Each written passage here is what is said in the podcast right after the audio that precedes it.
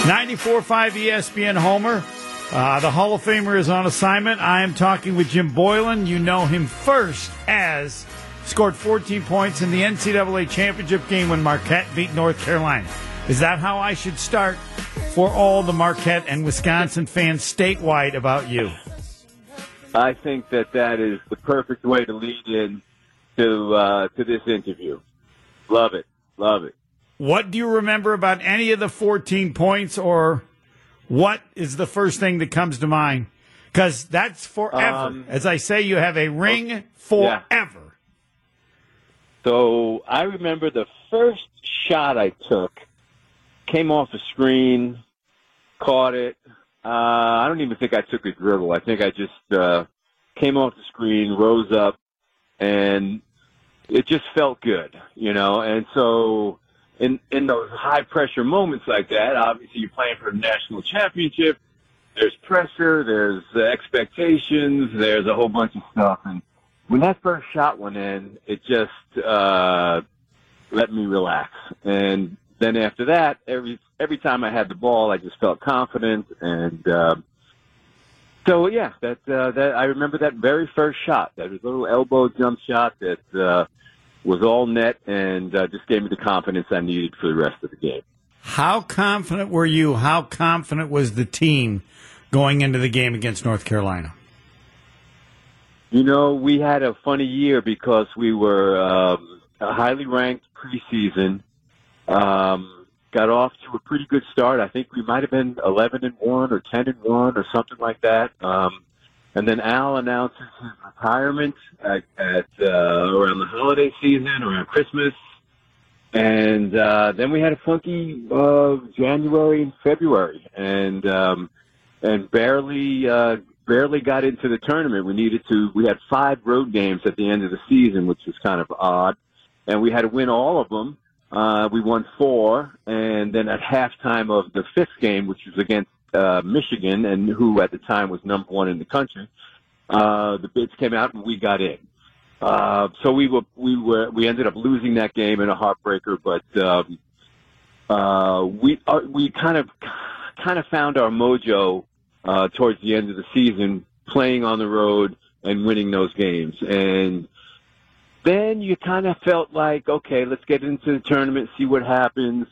Uh, we play Cincinnati, I believe, in the first round, and we were down at halftime. We come back, we win, and then you start believing that, um, you know, something really, really unique and really good could happen for Al McGuire right now. A Hollywood script, that kind of an ending and you started we started as a team we started to believe that and we ended up uh, beating Kansas State in a comeback in the last couple minutes of the game. And then by the time we got to the final four we had dodged a couple of bullets and and we really believed like you know sometimes I, uh, this is me personally I believe sometimes the game gives something back to you. And I believe that Al gave a lot to the game of basketball, the game of college basketball, and I felt like the game of college basketball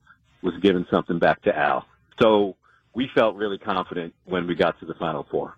Talking with Jim Boylan, you're a much better team uh, mate or player than I was because I can tell you what I've been thinking when he announces in whatever it was that he's leaving. I'm going, what is wrong with the man? I mean, I know he's crazy. Who announces it in the middle of the season? I mean, what? What? what?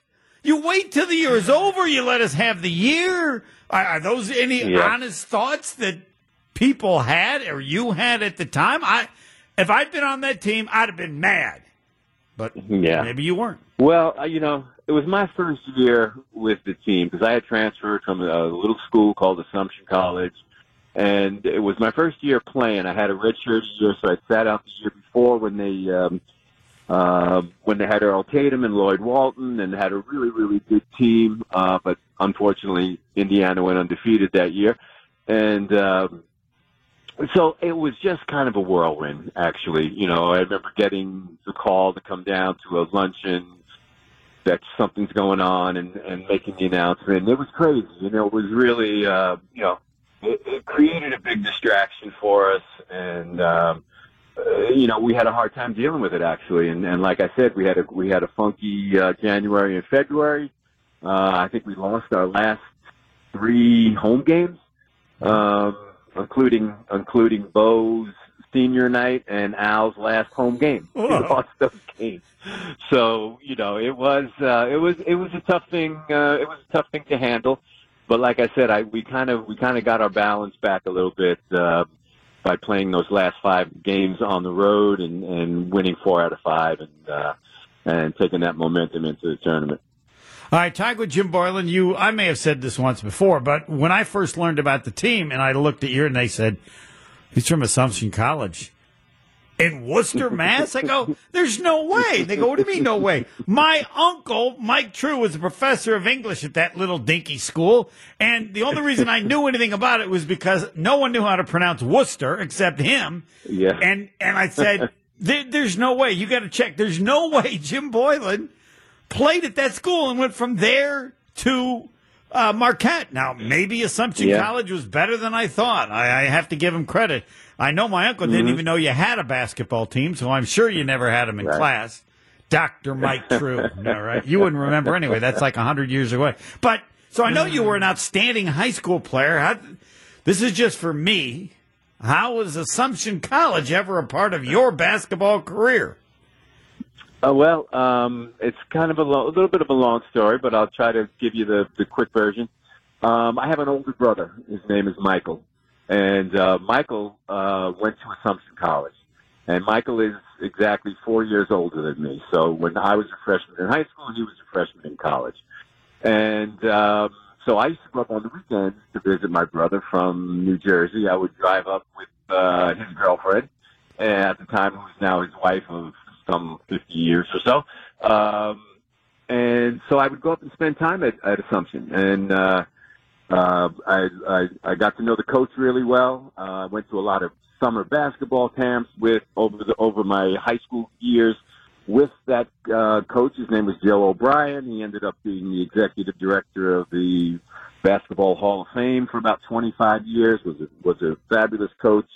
And uh, right around the time I was deciding where to go, and I had visited Duke. I'm not, excuse me. I had visited uh, Kentucky and Virginia and all the you know the big name schools, Notre Dame and everybody. My mom got really sick uh, on her deathbed, and uh, she survived. She was fine, but it was a, it was a tough time, and I was kind of uh, uh, on my own and didn't know what to do, didn't know where to go and I, I leaned on uh, Joe O'Brien, and uh, so I said, you know what? I, I love Assumption. I love the people up there. I love the coach. I love the program. Powerhouse Division two program. Top. Wow. Top, I want to uh, apologize to my five. uncle. Yeah. Uh, he's no longer alive, but I never gave them any credit for being. so I'm glad you set me straight. Well, There that's a, that's an incredible story and explains how Yeah. you ended Yeah. up uh, going to Marquette because it had not been for your mom, you would have probably never been at Marquette. You would have been somewhere else Yeah. just as big. And and the crazy thing is, I went to Joe O'Brien after two years, and I said, Coach, I want to transfer. He goes, All right, where do you want to go? I said, I want to go to North Carolina. And uh, he said, Okay, I'll call Dean Smith. He called Dean Smith. He said, You know what? In the meantime, let's put together a list of some schools. He said, and I want you to include Marquette because I know that uh, Coach McGuire really likes to take transfers, or he's uh, you know open to it. And so Dean was interested. Uh, we had a conversation. Then eventually he said, you know, Jim, I tell my guys I don't take transfers, so I just can't break that rule. He said, but, you know, there's another guy I know who loves transfers, and that's Coach McGuire. So I had two coaches tell me I should go look at Marquette. And so I did, and boom, there you go. And uh, I ended up at Marquette, and, and the, the irony of it is pretty obvious that we played North Carolina Yeah. in the NCAA tournament. So I figured my destiny was to be in that game some way, somehow, whether I was on North Carolina's team or if I was playing for Marquette. So, And so I would assume at some point in the in that tournament you're going like it's just it's going to be North Carolina. I know it's going to be North Carolina. yeah. And Yeah, you know, the funny thing, I'll tell you a funny story. Year, uh, several uh, years later, 1988, I think was, I was uh, with Al. We were at uh, the Final Four in Kansas, in Kansas City, and we were walking through the tunnel to come out to the court, and it was just Al and I walking, and there was a, a single individual walking in the opposite direction coming towards us, And who is it? But Dean Smith. So we stop. Al says hello. I say hello. And Dean Smith says to me, you know, that game you played that night in Atlanta was the greatest game you ever played in your entire life. and I looked, de- I looked him dead in the eye and I said, Coach, I thought that's when you were supposed to play the best game of your life. And Al and I just turned and walked away. It was a cordial. It wasn't a nasty conversation. It was a cordial conversation. As we walked away, Al just kind of elbowed me in the ribs and goes, "Nice one." so that, That was, is that is fantastic. that was a great. All right, so that's Yeah, the Jim was Boylan on the national championship team, and now we're going to break, and then part two will be Jim Boylan, who I think you're like the Forrest Gump of basketball. I think anybody of any significance in the history of basketball, you have a connection. I'll explain next. Peace up, A Town.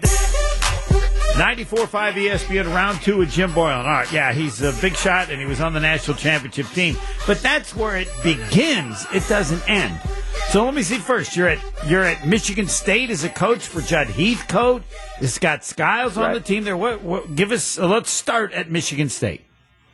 Well, when I got to Michigan State, Scott had just graduated, but uh, Tom Izzo was an assistant. Tom, Tom and I were assistant coaches together. Tom Izzo and uh, Tom Crean, who uh, eventually would become an assistant at Marquette. Uh, uh, excuse me, assistant at uh, Michigan State. A couple of years later, he's kind of hanging around the program because he's working at uh, I can't remember what school he works at, Division three school, maybe Alma or something like that. Um, so uh, yeah, so that's uh, so I started there. That was my beginning of my coaching career. Um, and though actually I coached in Europe for four years before that, but uh, beginning of my coaching career in the United States. All right, so Judd Heathcote, uh, I don't know how you coach or how you determine how you coach, but our our uh, thought of him was as a very good coach, but uh, pretty intense and, and could go to the point of being crazy. Uh, what what's an appropriate? Because again, he becomes famous uh, winning the national title with uh, with Magic Johnson, and and the rest is history. But Mm-hmm. Mm-hmm. Uh, Judd was um, an underrated basketball coach. Uh, he, I, if you look at Judd's um, uh, tree of players, he had quite a few guys who made it um, uh, in the NBA, and and so he was kind of a he was kind of a pro coach in, that sense. He trained guys really uh, be able to adapt to the pro game. Uh, he had Michael Ray Richardson at Montana, um, obviously Magic Johnson and, and Scott Skiles and guys like that because uh, Judd believed in um, in that pro game where there was a lot of you know one on one competition. There was a lot of pick and roll action in, in Judd's offense, and um, you know, so he was. Um, I I think Judd was a little bit ahead of his time as uh, as far as college game goes, uh, and and saw a lot of his guys have success uh, uh, at the next level. And the other thing about Judd, uh, and those of you probably don't know, the funniest coach of all time. He was a stand-up comic, basically. He could you know, he when we would go to luncheons and uh, uh, tournaments and things like that. We went to a tournament one time at the University of Arizona with Mike Krzyzewski, uh, Lute Olson, and uh, the coach from the University of Florida. I can't think of his name right now. And Norm Krzyzewski- Sloan, maybe, said, no, yes, Norm Sloan, exactly. And Krzyzewski said to the directors of the thing, I'll come, I'll play, I'll do, I'm going to go to dinner, I will speak at the dinner just like all the other coaches do, but I will not speak after Judd Heathcote. I must speak before him. I'm not going to be embarrassed by speaking after him because the guy is, it, it was uncanny how funny he was. So anyway, that's another part of Wow, Judd. that is good. All right, So, now I, I, I lost track of everything. You can tell me where, but the next thing I know, uh, you're an interim coach with the Chicago Bulls after Michael Mm-hmm. Jordan had left, which had to be the worst job in the world. It's like following Mike Mm-hmm. So, I mean, I know you coached other places, but um, I mean, Is, that somewhat accurate? I, mean, I, can get to asking you, what do you? You're you're in the Hall of Fame of interim coaches. You did it. You've done it twice. Well, yeah, I've done. I did it twice, and uh, you know, it's not a. It's not. Uh, I wouldn't. I wouldn't. I wouldn't like uh, tell someone, "Hey, yeah, go try that out. Try, go try being an interim." Um, it's not the greatest gig in the world, but um, it's an opportunity to, you know, to um, uh, to see what you can do. And first time I did it was in Chicago, and we struck. You know, we you know you get off to a pretty good start. We were like I don't know six and two, something like that after the first eight games, and uh, but then you know the. You're, you're, you're, you've replaced a coach for a reason because the team isn't very good or is not performing well. And, uh, you know, so a lot of the bad habits rolled back in and a lot of the uh, problems uh, the team rolled back in. So being an interim is, uh, it's not easy, but uh, you know, I did, I did with the Bucks and, uh, with the Bucks, we made the playoffs, which was the goal all along. And, um, so yeah, so we we didn't uh, they didn't want to continue on with me. They wanted to go in a different direction, and and uh, uh, so it is what it is. You know, being an interim is not uh, is, is not uh, something a coach should aspire to. All right, I'll quote you on way. that. Well, no, and, and Jordan's been gone for a number, but but am I correct in saying it just it just there's no way you're going to have an, a a team like he did, or do people? Am I making too much of that, or do you just live with that legacy and know that?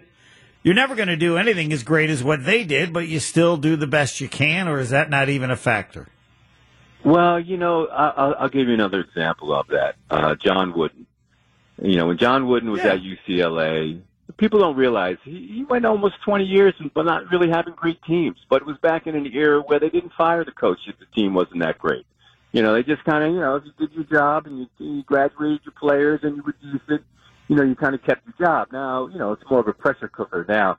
But then eventually he comes and, and he does what John Wooden does, which is, you know, win uh, 11 NCAA championships in, uh, you know, 13 years or whatever it was.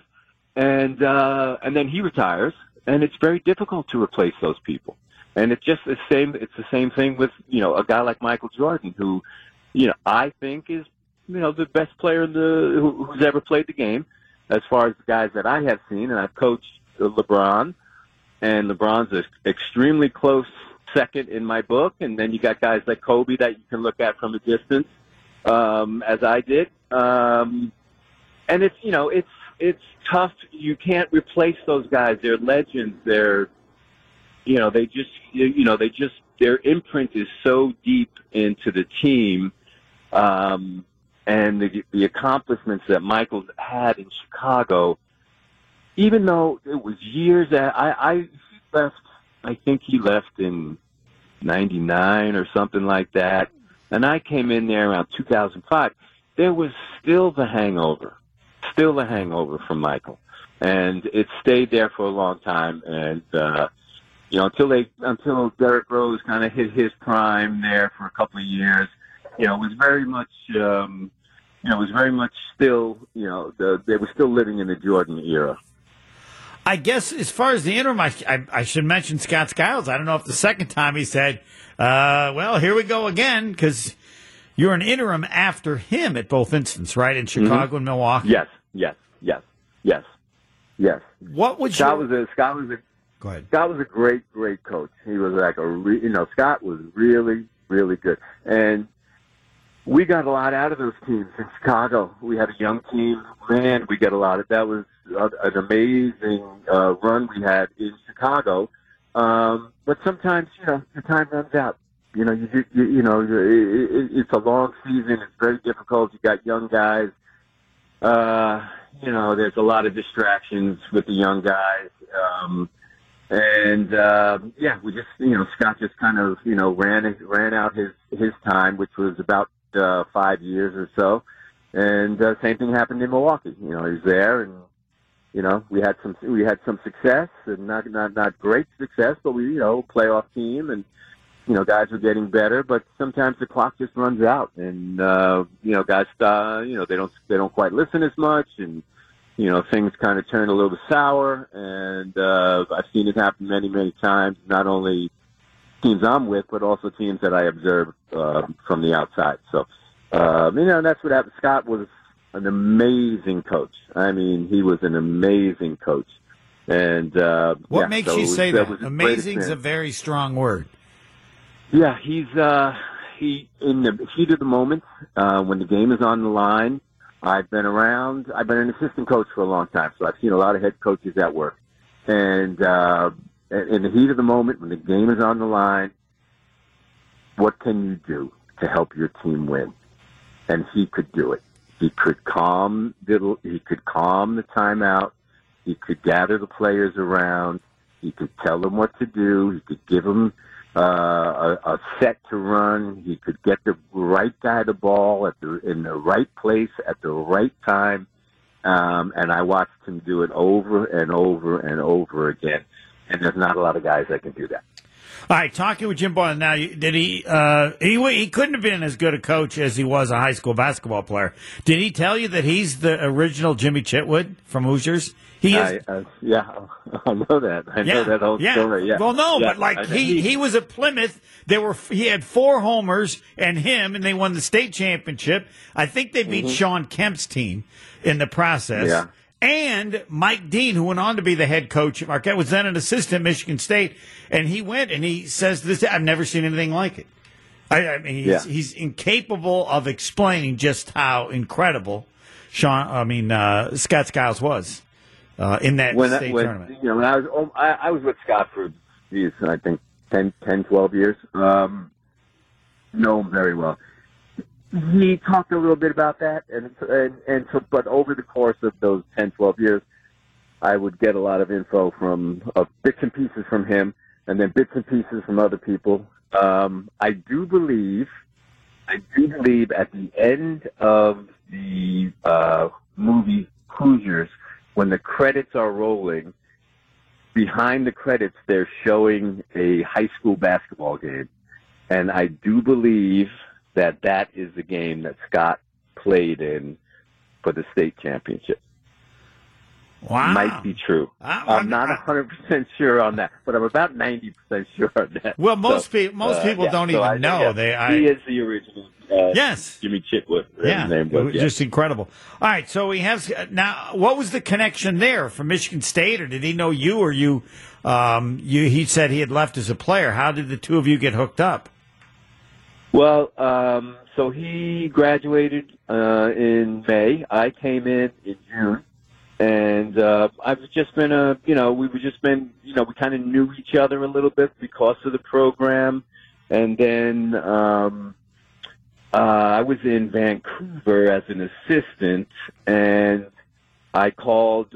Scott was in Phoenix and just gotten the job. He took Danny Ainge's place. I think Danny stepped down. Uh, a month or two into the season, and um, my season was kind of winding down in Vancouver. So now we're talking about March or so, and Phoenix is going to be a playoff team.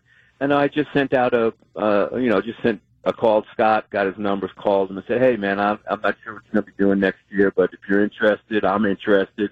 Um, and he he got right back to me. He said, "Let's, you know, let's talk later on."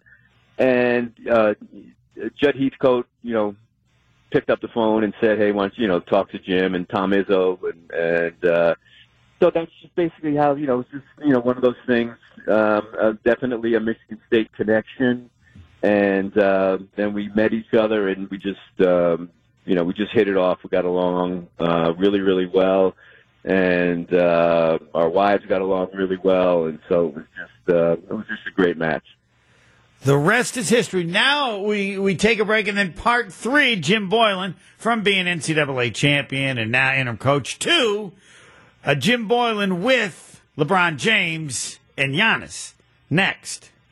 94.5 ESPN Homer with Jim Boylan. I said he's the Forrest Gump of basketball. We've covered all some of the stuff with Scott Skousen. And now we get to um, LeBron James or Giannis, I guess, uh, after Milwaukee. Then you go to Cleveland, and LeBron is back in Cleveland. I, I, I, all, I'm not sure I have all the years right. I know I'm pretty close. Mm-hmm. So Yeah, you're right. Um, I, yeah, I left Milwaukee, and uh, Mike Brown hired me in Cleveland, and uh, you know we're we're we're there, and uh, we finished the first season. We've got Kyrie Irving, Tristan Thompson. We're not very good. Uh, at the end of the season, Mike gets let go. Um, David Griffin is uh, the uh, uh, general manager, and David Griffin and I worked together um, in Phoenix. So uh, David was like, you know, just hang, hang, hang, Jim. I don't know what we're going to do right now. Um, so they end up hiring um, David Blatt, and we're in summer league, and we're getting ready for a game in Vegas for summer league. And suddenly there's a buzz going on in the uh, in the we're having a, a morning shoot around, and suddenly the media is showing up and there's a big buzz and so, you know going on and, and suddenly they say LeBron just said he's coming back to Cleveland and everybody's like oh okay so that changes everything and uh, so obviously LeBron comes back to Cleveland David Blatt is the coach David wants me to stay on um, and uh, yeah again because uh, David and I have a mutual friend um, and I helped David feel comfortable a little bit, or you know, when he first was going after the job in the NBA, then he got the job in the NBA. He didn't really know anyone. He didn't have anyone, and uh, you know, so it just uh, my presence just happened to work out for him at the time. And uh, yeah, so LeBron comes back, and uh, and off we go to um, uh, to four consecutive. Um, NBA Finals, and uh, David uh, didn't make it all the way through, but um, that's, nice that's way the way that's the way that's the way life is in the NBA. All right, now I could get fired because people's like, you've talked to Jim Boylan this long, and you haven't asked him about LeBron James. I don't know what you knew of him, um, and then he's there. So anything you say about LeBron James, people are going to love it. So what do you want? What's the first thing you would say if someone said, "So you you were uh, with LeBron"? What what's what's at the top? The, the guy the guy is always on. I'll just say I'll use that word on. I'll give you an example. When he first came to Cleveland, and I was just you know I was an assistant, and uh, so I see him in the lock in the in the weight room. Um, uh, and this is the first time uh, that I actually, you know, get to see him. And I so I walked up to him and I said, uh, uh, I said, hey, hey, LeBron, uh, my name's Jim Bo- Jim Boyle, and I barely got my last name out. He goes, Coach, you don't have to introduce yourself to me. He goes, I know who you are. He goes, we played against you guys last year in the playoffs. You guys gave us all, all we can handle, did a hell of a job. I really appreciate that. And you know, but that's that's just the way. That's just one thing about him. He remembers everything. He remembers every play. He remembers every situation. He can repeat those things. He can analyze those things. Uh, he's the hardest worker on your team. He's the most dedicated, and he puts in so much time into his craft, not only uh, physically, but mentally and emotionally. And, um, you know, I've had the opportunity to watch Michael Jordan up close. I've, I didn't never coach Michael, uh, but I did have the opportunity to coach LeBron. And, uh, I mean, you, you want to talk about a role model, um, now he's not perfect. There's no one who's perfect. But that guy's been in the spotlight since he's 14 years old. And the things that he's accomplished and the things that he has done are just above and beyond what any of us could expect someone like that in his in his situation to be able to handle the pressure on a daily basis and to live like that. It, it I mean the guy the guy just amazed me and he's funny and he's thoughtful, and uh, I, I just can't say enough good things about the guy because he is uh, one of my favorite people. Wow. Aside from his incredible ability, his approach to the game that you talked about, is there anybody else that he reminded you of, college or pro? And again, I'm not asking that they be really good, mm-hmm. but just all those other things that stood out to you. I think he's unique. I, I, I really do. I think there's people who have levels of his, um, you know, and again, I don't know Kobe, but I see, you know, from a distance, uh, you know, I don't, I see from a distance, uh, you know, the things that Kobe has done. Uh, I've heard about the things that he has done. Um, I see the influence that he has had on lots of people. So I would imagine that um, being around someone like him, like Kobe, uh, would be similar to being around someone uh, like LeBron. And um, so I, I, I would guess that that would probably be the closest uh, comparison. And to see what he's doing right now, I mean, the guy's you know 38 years old and you know scoring 40 points and oh, back to back. But it doesn't surprise you at all. I'm sure. I bet you're not even the slightest no, bit surprised. Not at all. Not not at all because um, the guy's like a, you know, he's like almost like a superhero freak kind of thing. You know, like he he twists his ankle, and you're like, if I, I know uh, twenty other guys who twisted their ankle just like he did, be out three weeks. He's back in two days. You know, and then you know, just do that over and over and over again, and uh, you know, just absolutely um, amazing and such a, for me personally, such a blessing to be around someone like that. Talking with Jim Boylan, uh, he came out in the draft the same year as Dwyane Wade, and I was telling everybody how good Dwyane Wade was, and I talked mm-hmm. to somebody in the league, and I said, he, LeBron can't be this good. I said, I, I don't care how good he is. The, the, the, I've never followed and heard people talk about it. He turned to me and said, Homer, he's Mozart. Yeah. And and I think that was I'm no musical expert, but you're kind of saying the same thing. It wasn't no, yeah. no, no, no. This isn't about how high he jumps, what he does. This is about all that other stuff, and mm-hmm. like a savant at at that yeah. young age. And it sounds like you're saying pretty much the same. I'll tell you another a little another little side story was um, I was in Phoenix, and you remember Gary Brokaw? Sure. Played for the Bucks. Yeah. Mm-hmm. Back in the day. Couldn't get into um, Marquette, so he went to Notre Dame. Great guy. Uh, he was a scout for the for the uh, for the Suns and Jerry Colangelo and and uh, when LeBron was I think 14 years old and Gary went to see him play. He came back. He said he said if that guy put on an NBA uniform tomorrow, he said he'd average 18 points a game in this league. He was 14 years old. That's what he said. He said tomorrow he would average 18. He'd average 18 points a game. And I was like, really? I was like, wow, okay. Keep my eye on this guy. You know? All right, you're with him in Cleveland, and again, it's I think the greatest thing he's accomplished. I think that uh, to go back home and win a title uh, I don't care how many mm-hmm. other rings you have. He'll never, he'll never have a ring as big as that one. And then yeah. you're down three games to one. You're playing a team that won 73 games. But I know that everybody there, and you had to be included, like, I don't care. When you got LeBron, we got a chance. Nothing. There's nothing right. that could occur that would surprise me, even given the situation. Is that is mm-hmm. that pretty close to accurate?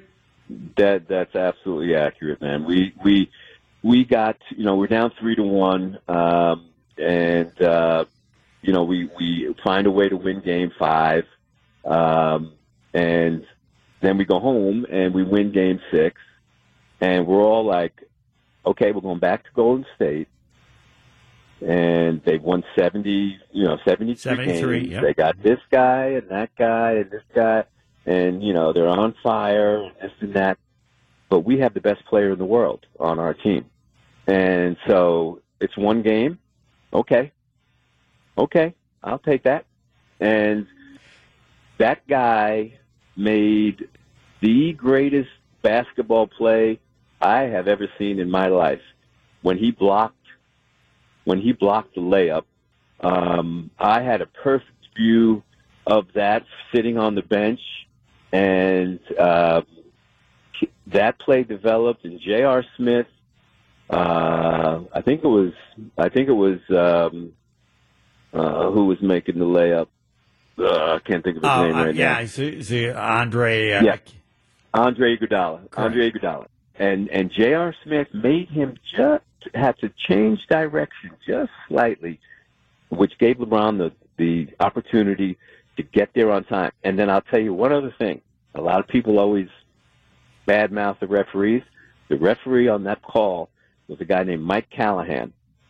And Mike Callahan was sprinting down the sideline to keep up with that play. And he did the the, the right thing when you're an official and you're and you're in a in a situation like that and you're on the move. The best thing to do is to stop, and that's what Mike Callahan did. He sprinted down the sideline. He got to about the three point line, and he came to a complete stop and just watched the play. And LeBron pinned that ball against the backboard, and you know, because some some some referees might have called goaltending, and it was not a goaltend. And uh, Mike Callahan did the right thing and uh, let that play go. And then Kyrie hits the three, and Kevin Love gets the stop against uh, Steph Curry, there you go. So yeah, it was unbelievable. What right, a moment. And I only have one question, and that is so when it happens, do you say, uh, nothing he ever did surprised me? Or did you think, even for LeBron, even LeBron, I'm still amazed what he did? Which was it? I, I I said even even the the latter, even even LeBron, I'm still amazed. It was the greatest basketball play I had ever seen in my life, and the greatest part about it was that it wasn't an offensive play. That it wasn't uh, some spectacular dunk or uh, a putback or a you know step back three or you know a half court shot or anything like that. It's a defensive play. The greatest play I've ever seen. All right. It would be also just mean to not ask your thoughts on Marquette and the season they're having this year. I don't know how much time you have. You're kind of retired, but I, I don't think you'll ever be retired. I don't know what you're doing, but there's no way you're just passing time. I I I uh, I am a huge fan. I think Shaka is doing an amazing job. I love the team.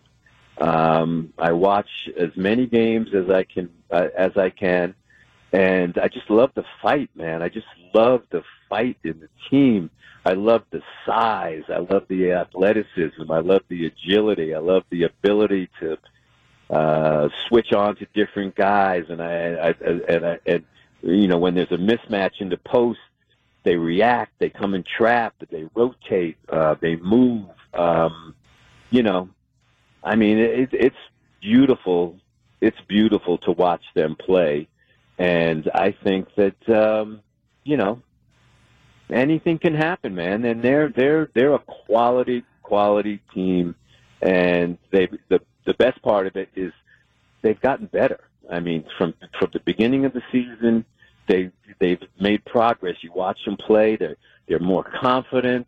Their their their guys are stepping up. It's not the same guy every night, although you have certain guys who are giving you, you know, consistency in in play.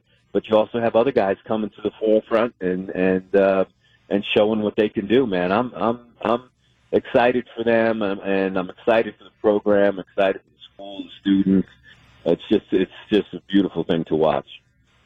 And I'm I'm right. You're not retired. Like you're you're doing something. What are you doing? But you you you're you're, you're filling time. I take care of my grandkids. What Oh. I do. I'm an old man now. Well, no, there's nothing to be an old man. That's what people do now.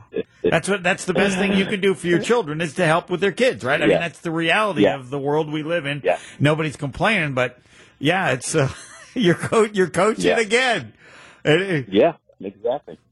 Well, exactly right. It's a treat. right. I'm. I'm. Uh, I always wanted to find out the reality of Assumption College in Worcester, Mass, because no one's ever pronounced it right that didn't live there. Correct. Yeah. What's that? You give You up. got to get the New England accent. Yeah, I don't. I haven't What's done that. I just thought it was the weirdest pronunciation for a town ever. We will talk again, and uh, uh, you got some lucky grandkids. And uh, thanks for the time. And uh, Uh, yes, you are the Forrest Gump. I, I, didn't even bring up other players. I know I could bring up others, and you'd have comments about them as well. Uh, I didn't know. well, wait. So, what was Giannis's connection? You're you left and he was drafted, or was there any? Yeah, I I was already gone when uh, when, when uh, John Hammond selected Giannis. I was already gone. I think I I think maybe that was the year I left. I'm I not think it quite was. sure. I, I think it was, yeah. exactly. Um, obviously, a good pick. Yeah. out, he's turned out to be a pretty good player, um, to say the least. And uh, yeah, so I, I, I, you know, I, I wish I could have been around to uh, enjoy working with him. I just love his. I just love who he is, man. I just love who he is. I just love the guy. I love the things he says. Um, I remember something about in his first year, he was running. Someone had, someone picked him up on the street because he was running to, because he's late for the game. I just, I just love the guy, man. I just love the the he's he's got this humbleness about him, um, and this way of just handling himself. Um, that is just a you know breath of fresh air, and uh, it's just it's just wonderful to see. And man, is Milwaukee lucky to have that guy, and uh, and and that guy's lucky to have Milwaukee. So it's a great, a great marriage. All right, till the next Yeah. time we talk, I'll find something other new All right, about man. you. All right, thanks, Jim. All right, brother. Jim All right, man. Boylan, Take care. 94.5 ESPN. Something's next, not as good. I don't have to do nothing but stay black and die. White people! I will bet anybody. I can't do it. We'll do it live. Do it live. I'll write it and we'll do it live. Thing sucks.